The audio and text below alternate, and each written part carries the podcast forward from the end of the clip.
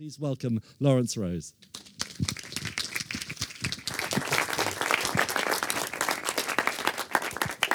Well, thanks very much indeed to Patrick. Um, actually, the great thing about um, attending m- most of the festival and being the uh, almost the last speaker is that I have actually managed to take a few cues from um, some of the earlier uh, speakers, um, cues about what I might talk about and what I might try to avoid talking about. Um, so, Patrick yesterday talked a little bit about, um, as a musician, how uh, it's um, important for him to, you know, because of his, his great passion for that and the, the fact that that finds its way into some of his work, it's important to kind of be a bit careful about um, overdoing the music theory. Uh, and um, that was a cue that I that kind of resonated with me. And then there was something that Philip Hoare said yesterday about about words and how words uh, just don't quite bridge that comprehension gap between people and the rest of the natural world. Um, that also made my ears prick up. So I thought that those were two things that I might I might um, echo a little bit. And then um, Horatio's wonderful talk at lunchtime about uh, about Finland. You, you'll you'll also detect a, a, an echo there as well. Um, so uh, the long spring, well, um, it's uh, it's the story of me, uh, as as Patrick has said, sort of travelling uh, through Europe, exploring Europe um, at the front edge of spring, as spring itself moves through Europe. And um, the point actually about about music um, provided me with a bit of an introduction for this because. Um, uh, Patrick talked about uh, how it was quite important not to overdo the music theory, and I'm also a musician, a composer, and um, when you write about the spring, you can't not write about bird song and soundscapes and and this, the sonic environment that spring provides you with. Um, uh, but as a composer, I've, I've had to kind of I felt myself reining back some of the some of the theoretical stuff. So I thought I'd begin actually by sharing with you um, a message that I got from from Cornwall a few weeks ago. Um, it's about the only Cornish flavour I've got to offer you, I'm afraid. Um, from a, a, a musician who some of you may have heard of, Rolf Hind, who is a fantastic uh, pianist and composer. Um, and uh, uh, he and his husband were on holiday in, in, in St Ives, and they're quite interested in birds, but not particularly expert. And this is a typical message from Rolf. Uh, wanting me to identify a bird song, a stepwise chromatic descent with little rising octave grace notes be- before each note. And I, I don't know if you can quite see my reply at the bottom there, but that is the perfect description of a willow warbler, the song of a willow warbler.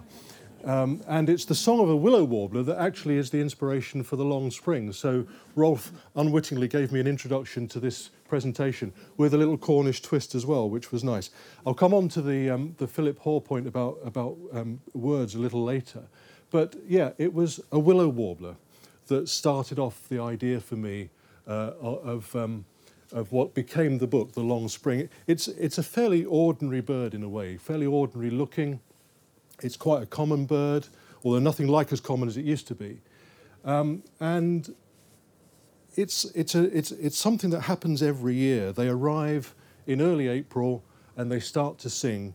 And for me, it's the bird that I always listen out for at that time of year as the confirmation that spring has arrived. And, um, and in fact, when you're listening out for it, you don't hear it, but then suddenly you forget and you carry on digging the vegetable patch, and then suddenly you can hear the first willow warbler of spring. So I did, a few springs ago, I did what I do every year at that time.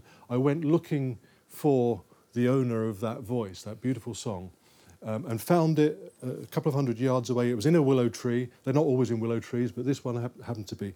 I just watched it for a moment, the first time I'd seen one since the previous summer.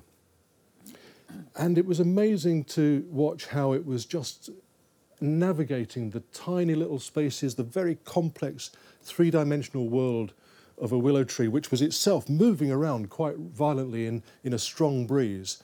And this bird had no trouble at all anticipating exactly where the twig was going to be, where, that it was going to land on next, and exactly where the insect it was watching would be once the wind had whipped it away. And um, I was just so impressed.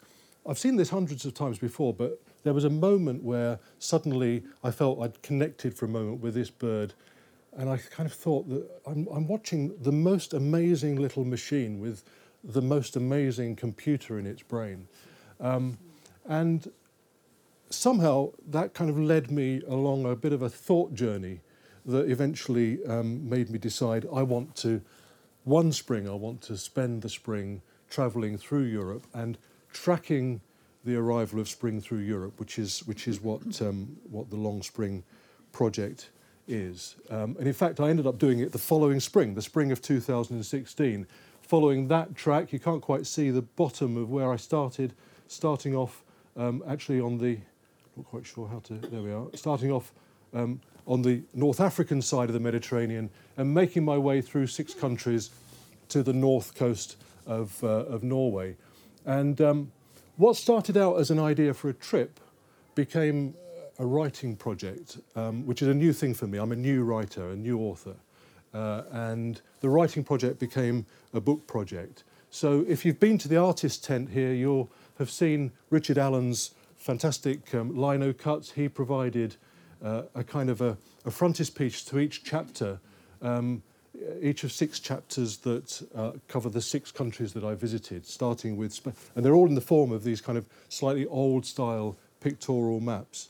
Um, so Spain was the first country, through Spain, through France, into the UK, uh, from the UK into Sweden, and then from Sweden crossing um, Horatio's Gulf of Bothnia, uh, ice free, I have to say, so um, Horatio wasn't needed on that occasion to get us across, into Finland, and um, finally through to um, the northern part of, of Norway. So I thought I'd start by reading the very first words of, um, of the Long Spring.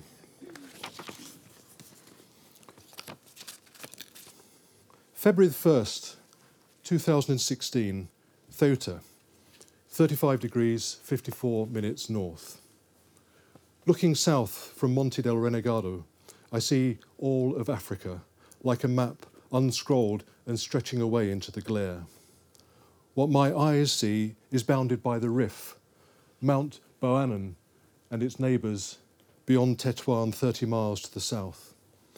In my mind, the view stretches past the limestone peaks to the burning sands of the Sahara, and beyond that to the thin sanctuary of the Sahel.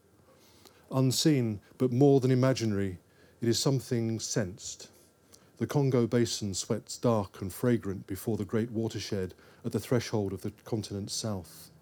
Farther still, beyond the sea fog, where scorched Namib and icy Atlantic tryst, I see beyond the Okavango swamplands and the southern savannas, all the way to the meadows of the Cape.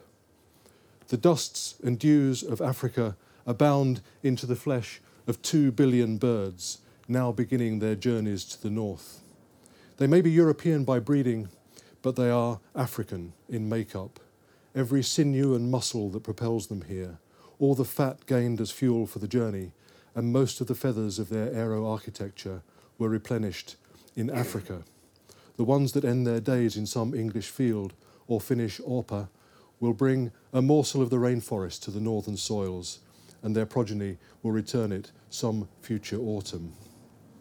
I wanted to start symbolically with my feet on African soil, but um, this was an exploration of, of Europe. So I turned my gaze to the north uh, across the Straits of Gibraltar and, and set uh, off across the strait into um, Europe. And um, something that Philip Hoare said yesterday kind of resonated me when he, he, he talked about words, there being no words that bridge the gap between um, the experience of being human and, and, and the rest of the natural world. And um, it struck me that um, as a new writer, there was a decisive moment a few years ago um, which turned like a kind of insignificant thing for me at one level, but actually turned to be out to be life changing.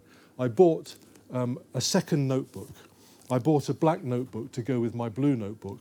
My blue notebook, um, I've got a drawer full of them. They're not always blue actually, but the cheap ones tend to be blue. Uh, the, my blue notebook is my birdwatcher's notebook. All birdwatchers have them, and I've got 30 years worth of Birdwatchers notebooks in my, in my drawers at home. Um, the black one was my writer's notebook, a new thing.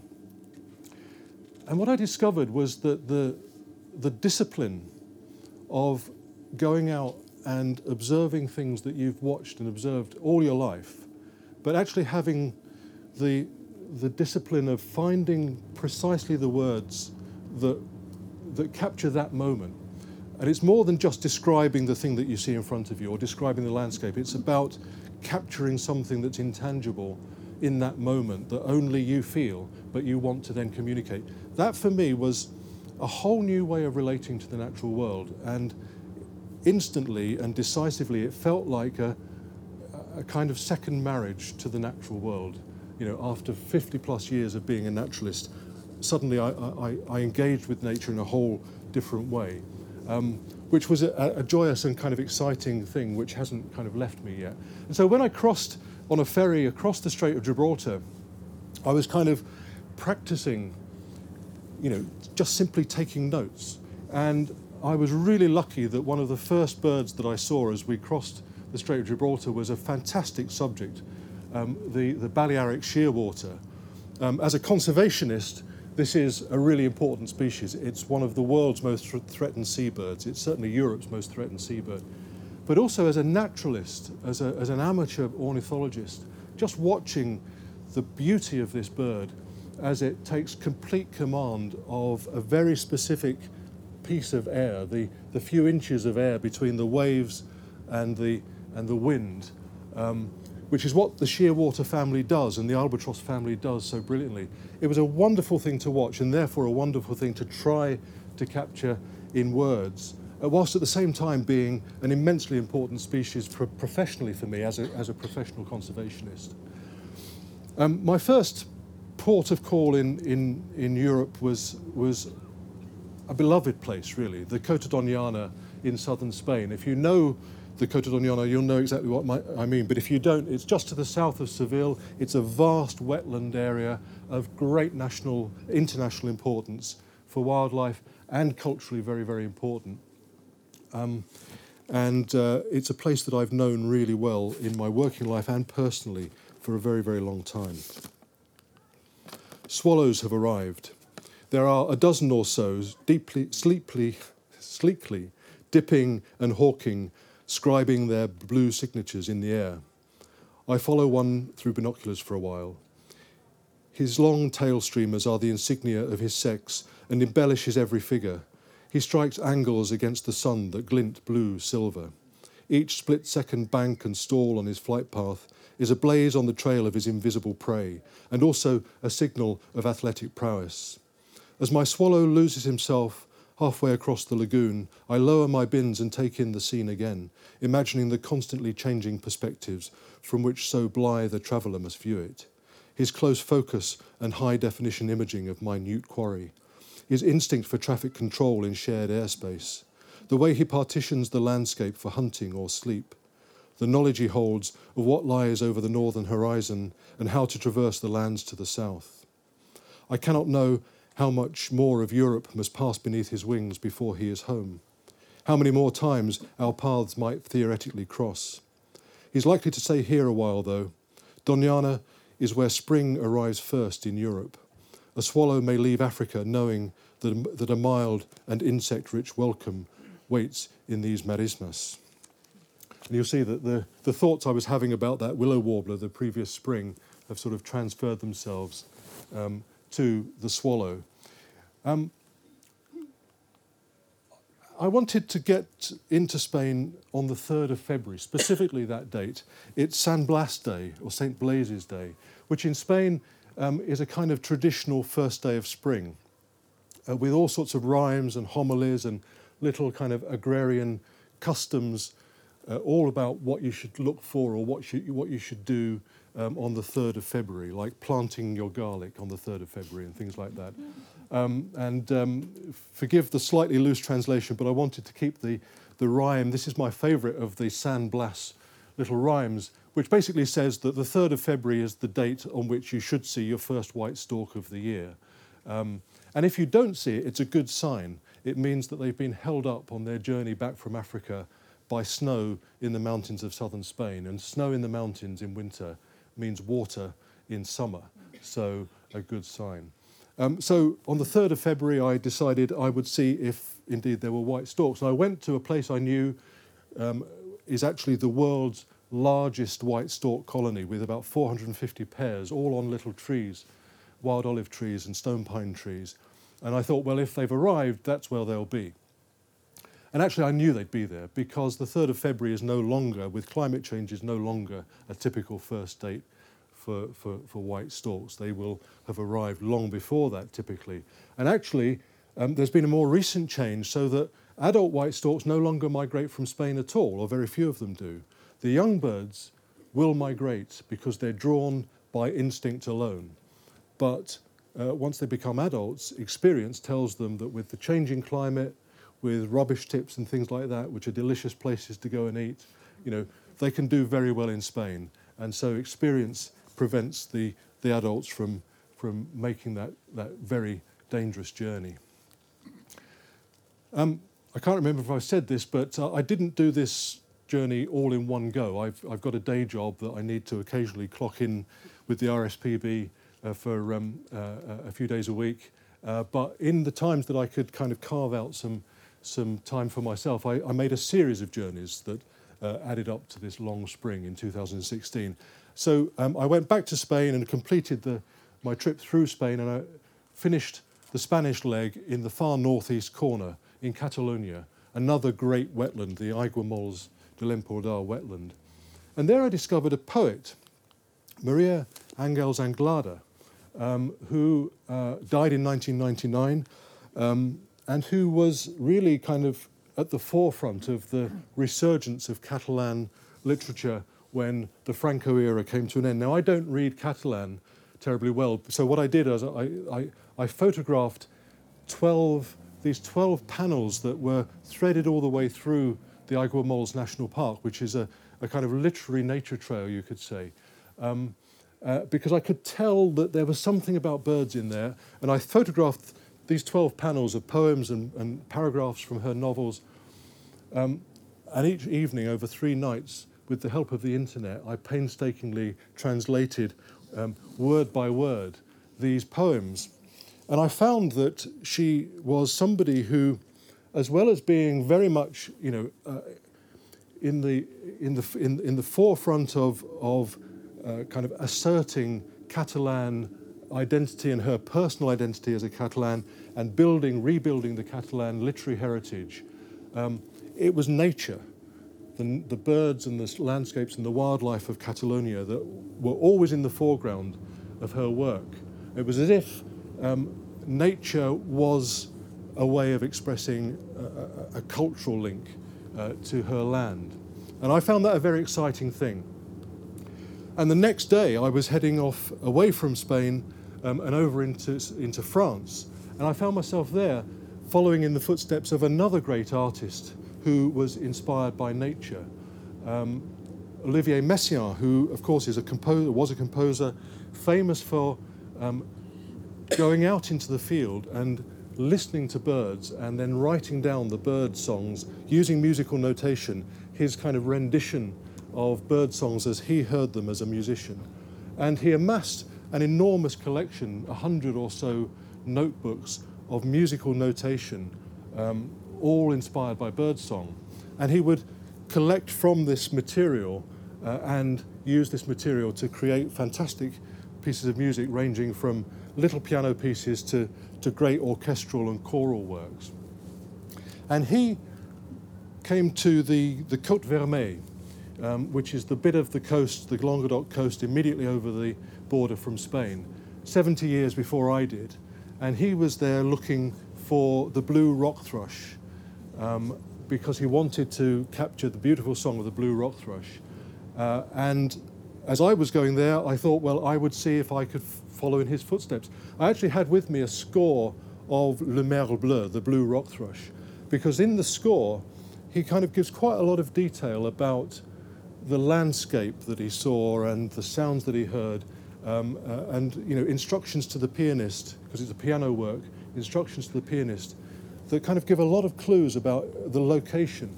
So I went to see if I could find the spot where he was listening to this lovely bird, the blue rock thrush, uh, and I think I found it. To my left, a small cove resonates with intimate, well defined wave sounds, and its shallow, calm water reflects a turquoise blue. To my right, the wider bay between here and Cap Réderis homogenizes the sounds into a generic wash and hiss and reflects a deep, charcoal infused blue. In Le Merle Bleu, the blue rock thrush represents the sea in its different simultaneous moods. I hear one in the distance to my right. Again, the cliffs and the sea cause the song that reaches me to change constantly, varying the timbre, filtering the pitches. Only the phrasing is unaffected. Suddenly, the bird appears from between two rock stumps to my right, flies over the finger of rock I'm sitting on, and disappears down into the smaller cove on my left. On its short passage through my visual field, its colour changes with each wing beat, according to the, the background and the angle it makes with the weak sun. In the score, Messiaen mentions the colour shifts of both the sea and the bird. The one represents the other.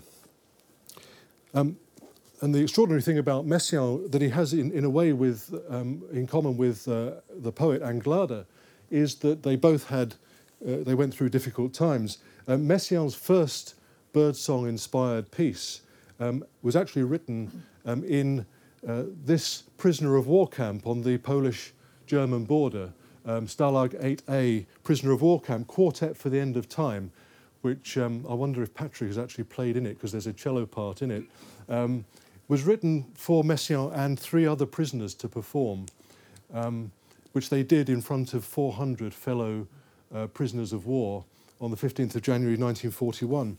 And um, what Messiaen had done was heard songs like the Song of the Blackbird and notated that and given the job of representing the blackbird to the clarinetist and um, to the violinist he gave the job of representing the nightingale and brought those sounds together into what was actually a quite a kind of devotional piece um, uh, called the Quartet of, the, for the End of Time. And despite the, the, the, kind of circumstances in, in which it was created, um, it's become a staple of modern repertoire. So it's one of the most um, frequently played modern chamber music pieces now. But it originated in very difficult circumstances, inspired by birds. So I was kind of inspired by that. And it's a theme, actually, you know, the theme of um, artists finding inspiration in nature and finding um, that as a way of expressing their sense of self and their sense of cultural belonging, perhaps. That, that cropped up a few times in, in, in, in my journeys. Um, so in Finland, for example, you heard Horatio speaking brilliantly about Kalevala, the, the epic poem 22,750 lines or something like that of poetry, compiled in the 1800s, but actually drawing on ancient oral tradition uh, of, of, poems and songs. Um, well, I met a, a, a, a, painter when I was in Finland, Minna Pyykkö. And Minna is uh, actually more, more known uh, in Finland as the kind of Chris Packham of, of Finland, um, the voice and face of Finnish uh, wildlife on television. But she's also a great painter, painting subjects often inspired by Kalevala, the, the, the Finnish national epic poem. And she explained to me the role um, that birds play in, in, in that poem, which, of course, in turn was an inspiration 100 years ago for the eventual independence of Finland itself. When the original poems were spoken, the earth was believed to be flat. At the edges of the earth was Lintukoto, the home of the birds, a warm region in which birds lived during the winter.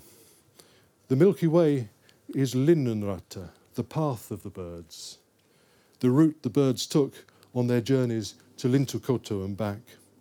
In modern Finnish, Lintukoto means a safe haven, an imaginary, happy, warm, and peaceful paradise.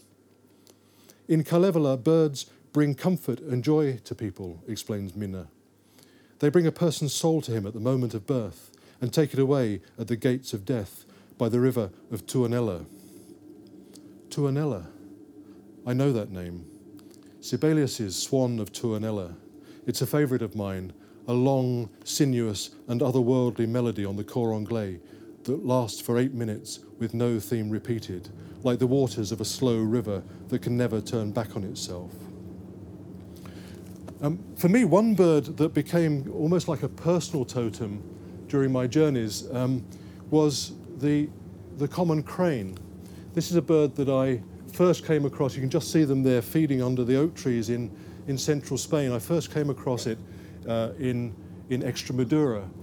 And um, I knew that these wintering cranes would be traveling the same kind of routes that I would be traveling to their breeding grounds in the far north. So I suspected that they would be um, perhaps a special feature of my journeys. And there is something special about cranes. You know, they are tall birds, they stand upright, and they have a voice which for me is quite a human voice, quite a, a rough um, but human mezzo soprano kind of register voice in a way. So there is no, um, no surprise perhaps that wherever there are cranes in the world, there is some special relationship with people. Um, and they did indeed kind of follow me around a little bit. One of the places I, I, I um, visited during my journeys was the Fens of East Anglia, which um, I've got a personal contact with because my father is from the Fens, or was from the Fens, and going back a few generations, um, you know, his family are, are, are generations of, of, of fenland farm labourers. And so I know this landscape really well, and I know the, the, the strange beauty that, that it has with its flatness. It's an entirely man made landscape now, having been drained, of course, in the, in the 17th uh, century. But the bit that is almost natural is the Ouse washes and the Nene washes, two strips of land w- that could never be drained, um, storage really for the drainage water itself. And the, the cathedral at Ely kind of overlords this, this view. Um, and I went there in April 2016 really to relive um, a teenage experience because um, by the time I was a teenager, I was regularly visiting these, um, what I suppose you could call ancestral lands um, by myself, having um, you know, become a bird watcher and finding other reasons to go back to, to, to where my, my grandparents and, and aunties and uncle lived. Um, and I wanted to relive a particular experience, which was to spend a night under the stars. Um, as it turned out, it was under the full moon, in fact, um, listening to the sounds of, of the marsh during the night. The twilight's dimming coincides with the moon rising and brightening, causing a shift from red tinted chromaticism to silvery monochrome. The light is now more directional from the east risen moon rather than from the sky itself. The water can be heard, swishing when unseen ducks fly in and settle, slapping at the broad feet of mute swans, and accompanying the windmill sail swipe of their wings. The long, pure piping of a redshank is a sound designed for distance, for telecommunication. Another replies, its call resolving into a wheeling yodel. The modest chirrup of teal, the lime sharp stab of coots and then the sound I have most been hoping to hear. I remember when I first heard it, close to here, when I was about 13 on a visit to my grandparents. I watched as a strange, long billed bird rose, only to plummet back into the field with a sound like a balsa wood plane. I struggled to identify it from the descriptions in my observer's book of birds. I couldn't reconcile the pictures of the most likely candidates with the descriptions of their calls. No sound ascribed to them came close to that flat, airborne bleat. Finally, I realized that this bleating was no cry from within, but a rush of air through a snipe's tail feathers, a specially adapted wind instrument that rose from the marshes to deliver its vibrations across a wide open sky. On subsequent visits, when I was a little older and unaccompanied, I would walk alongside these fields after dark, listening to the night sounds, wild swans and redwings in winter, and in spring, a dive bombing snipe, leaving its unique feather music hanging in the clean air. Um, a sound that I wouldn't have heard as a teenager, um, but when I uh, kind of dug my feet into my sleeping bag a few years ago, um, I did hear, uh, just as night was falling, was the sound of the common crane, which um, is this kind of wonderful trumpeting sound across the, the, the airwaves, um, and which has become a kind of symbol of conservation success because they hadn't nested in Britain for 400 years and they now nest in various places in East Anglia, including the Fens, also the Somerset levels, and even more recently in Yorkshire and, and Scotland. So, um, know, at a time when we need a lot of symbols of, of conservation good news, the crane really is that. I even, in a way, came across cranes in Scotland on the Scottish leg of my journeys. Um, I visited uh, this place, which is um, uh, Loch Kinnaird. It's, this is the woodland on the edge of Loch Kinnaird. I'd gone there for a specific reason. It's one of the few places in Britain where a beautiful duck, the goldeneye, breeds, and this beautiful duck has a beautiful display, which in spring really is, is at its best. And I wanted to go and see it at Loch Kinnaird, but the snow was so heavy, this is sort of mid-April, late April.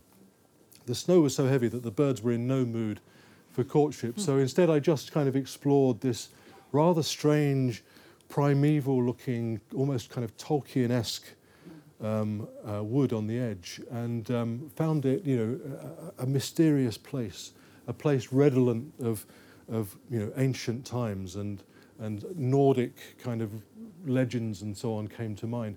And when I was back home and I'd finished the journeys and I was starting to write things up and I was writing up this bit, um, only then did I learn the name of this wood is Boggingore, the little bog of the crane. So a name that might be a thousand year old name uh, indicating that cranes used to live there and maybe one day will again. I did eventually catch up with the lovely goldeneye and its fantastic display, but I had to go to Sweden, which was my next country, uh, to see it and it was a wonderful sight, of course. So I arrived in Sweden on the west coast, the Kattegat coast. This is a, a lovely nature reserve called Getterön.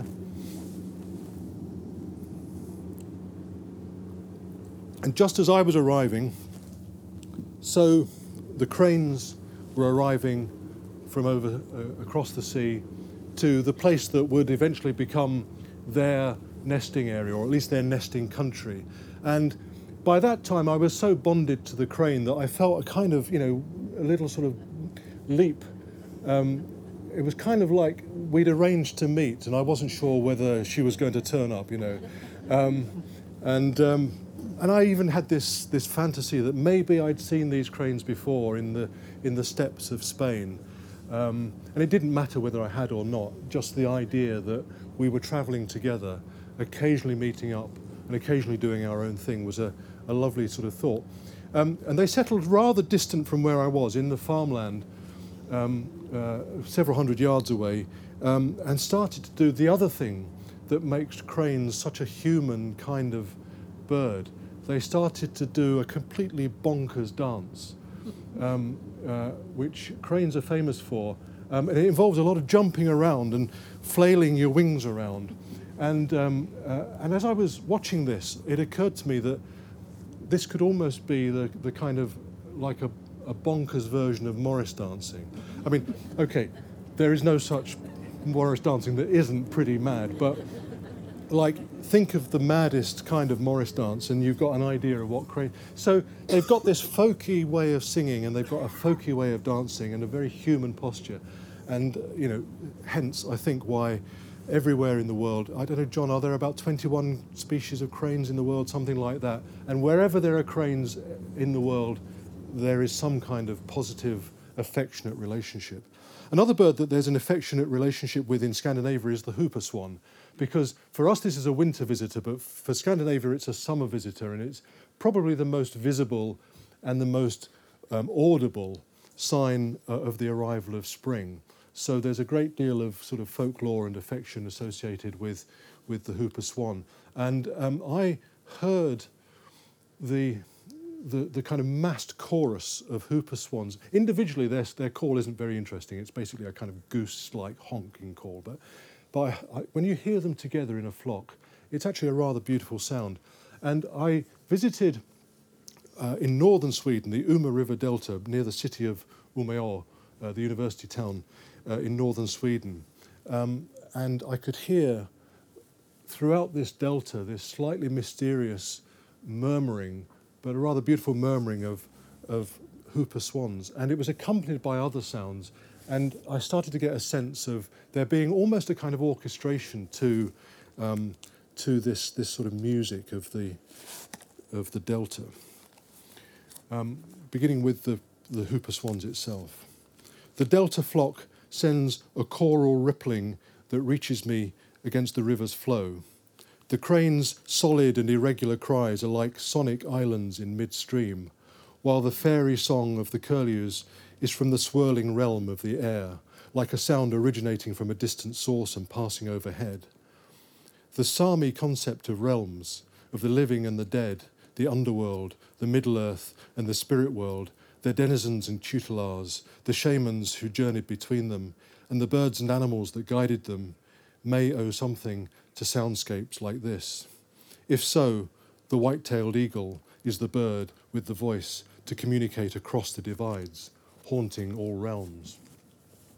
By the time I got towards the end of my journeys, I was in uh, a kind of alien land. I'd never been north of the Arctic Circle before, I'd never seen the tundra landscape, the sparsely inhabited, most sparsely inhabited part of Europe. Um, and I came across a bird that appeared to have no relationship with human beings whatsoever. Um, a bird called the red-necked phalarope, which is a real Arctic bird. And um, as I, I, I spotted a, a, group of them in a distant tundra pool, and I slowly made my way towards them because I, I didn't want to you know, disturb them. Um, and uh, as I got closer and closer, I was keeping an eye on them to see signs for whether they were maybe going to fly, fly away so that I could n- know that I couldn't get any closer to them.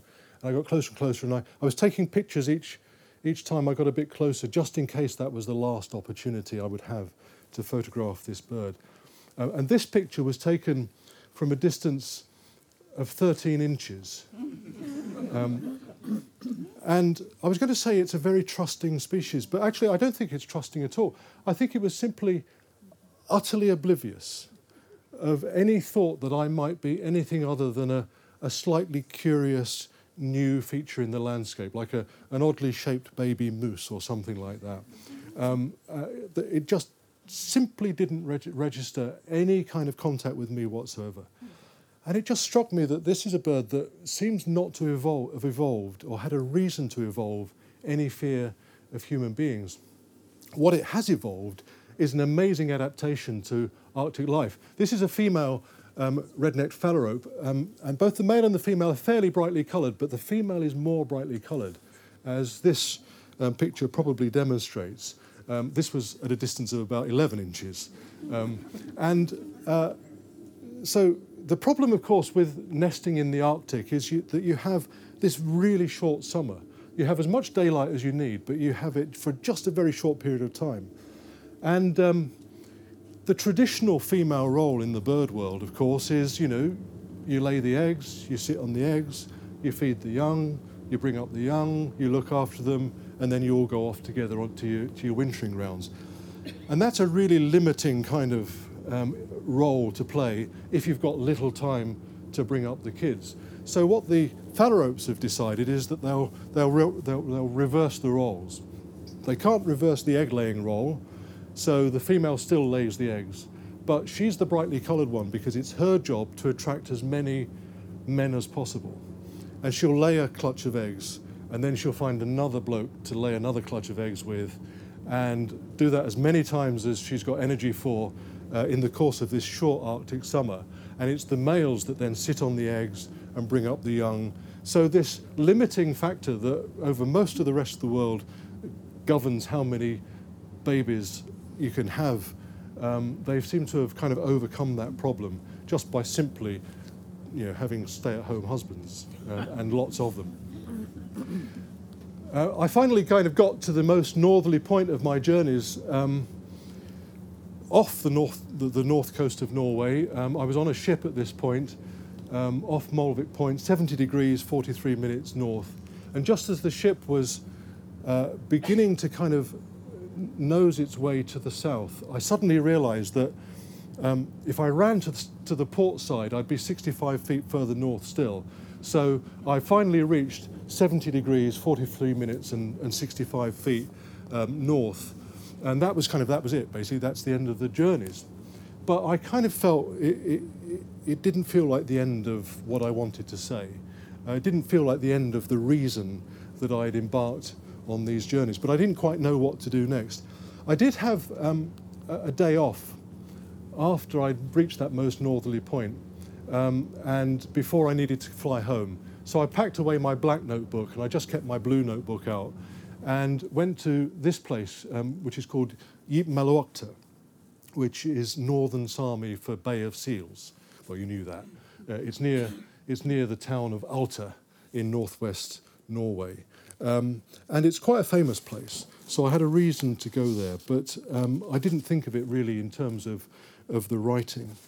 Um, it's quite famous for its geology. The rock that you can see in the, in the middle ground there is 100 feet above sea level. And Horatio spoke about this, um, th- this isostatic rebound, the fact that most of the northern lands are bouncing um, upwards, uh, having been relieved of the pressure of the ice cap that was, uh, you know, that was weighing down on them. And this is a rock that's 100 feet above sea level, but 10,000 years ago it was at sea level, um, pushed down by the Arctic ice cap, the Ice Age ice cap. And it's believed that, that at the time that this rock was at sea level, people didn't inhabit this area. But you can walk downhill towards the shore and you pass other rocks that have emerged from the sea more recently, 6,000 years ago, for example. And there you see signs that people by then had arrived at these shores. Little pictures chiseled into the rocks of animals. And that's what I wanted to go and see reindeers and things like that. They're not difficult, they're not easy to see, but the local museum has coloured in with a harmless red pigment a lot of the, the, the, the pictogram, the um, uh, petroglyphs uh, that are carved into these rocks. And they show a relationship between people and bears and, and uh, reindeer and moose and other animals that go back um, between 3,500 and 6,000 years. And as you go downhill, it's like you're going forward in time because you're, you're coming up with artistic styles that have changed in those 3,500 years, slightly different subject matter, um, but all chronicling a relationship between people and wildlife uh, stretching over those thousands of years. And when I saw this image, that really stopped me in my tracks because I looked at this and I thought, this has to be a man holding with his hand around the neck of a great auk, an extinct species. Um, and I, and I, I, had all the guidebooks with me. I looked through the guidebooks. There was no mention of great auks. And it suddenly occurred to me that this is possibly the, the earliest and maybe the only uh, document of a relationship between human beings and a species that is now extinct, a species that we can no longer have any relationship with. I stopped trying to understand the purpose and meaning of the art on the rocks. I need to untangle the thoughts. There is a black guillemot in the bay, the most beautiful of the extant auks. I see it 60 feet below my position beside the auk rock. The black of its plumage is a soft velvet black with a suggestion of deep red brown, the colour of black hair in summer. It has a broad white wing band. A red spark flashes from its legs when it dives. Did its ancestors once dive with Pinguinus impennis? Did Pinguinus impennis live here, the very bird brought home by the hunter whose portrait is beside me? I could run my fingertips along the groove of the great auk's neck, but resist the temptation. Just seeing the thousands of quartzite bites in the image, and imagining a Stone Age finger brushing the chippings away to nourish the soil at the base of the rock, to create the carpet of dwarf cornel flowers at my feet is to connect to the ghost bird. Um, and uh, this forms part of a kind of final chapter, and this is Richard's sort of artist's impression of what the times, those times might have looked like. Um, so I'd, I'd written about the Great Auk, um, but I still didn't feel that I'd, I'd written an ending. Um, and then by, by the June of 2016, and I was back home and I was, I was getting on with the writing. Something happened that really meant that the final 20 pages pretty well wrote themselves um, in a, a kind of stream of consciousness that came to me on a train journey. June 24th, London. I awake in a different country. I went to bed at 2:30 this morning when the early results of the EU referendum suggested vote leave might win, but at a time when remain had nudged in front. At 6:30 a.m., I catch a train to London for a meeting. My laptop remains in my bag as I allow the gentle undulations of South Yorkshire, Nottinghamshire, and Lincolnshire to provide a familiar backdrop to my unfamiliar thoughts. A journey of any kind, and a rail journey in particular, invites thoughts about connectivity. This spring, I've crossed 34 degrees and 49 minutes of latitude, most of the distance covered by train and bus, watching strips of landscape as it evolves, like a self narrating visual poem. By May, as I was approaching the Arctic, I began to think of the journeys as verses in that poem, stimulated by talk of Kalevala and earlier of Mabinogion. I've been struck by the power of epic poetry to cement an idea of a land, a people, a tongue, defined by all the things that borders cannot contain, and none of the things for which borders have a purpose. And that's the a kind of starting point for a bit of a rant about um, Brexit and about the, the utterly hopeless politicians that have presided over decades of loss uh, of nature and decades of degradation of Europe, of, of Europe's natural environment. And I didn't write The Long Spring as a long, slow introduction to a short rant about Brexit, but it sometimes does read a little bit like that. Um, I, read, I wrote The Long Spring because I'm a conservationist, and in 35 years of working for a conservation organisation, the RSPB, uh, only relatively recently have I really understood that conservation is actually mainly about people and mainly about connections you know, between people and their natural environment, between people and place, between places connected to each other by the migrations of birds.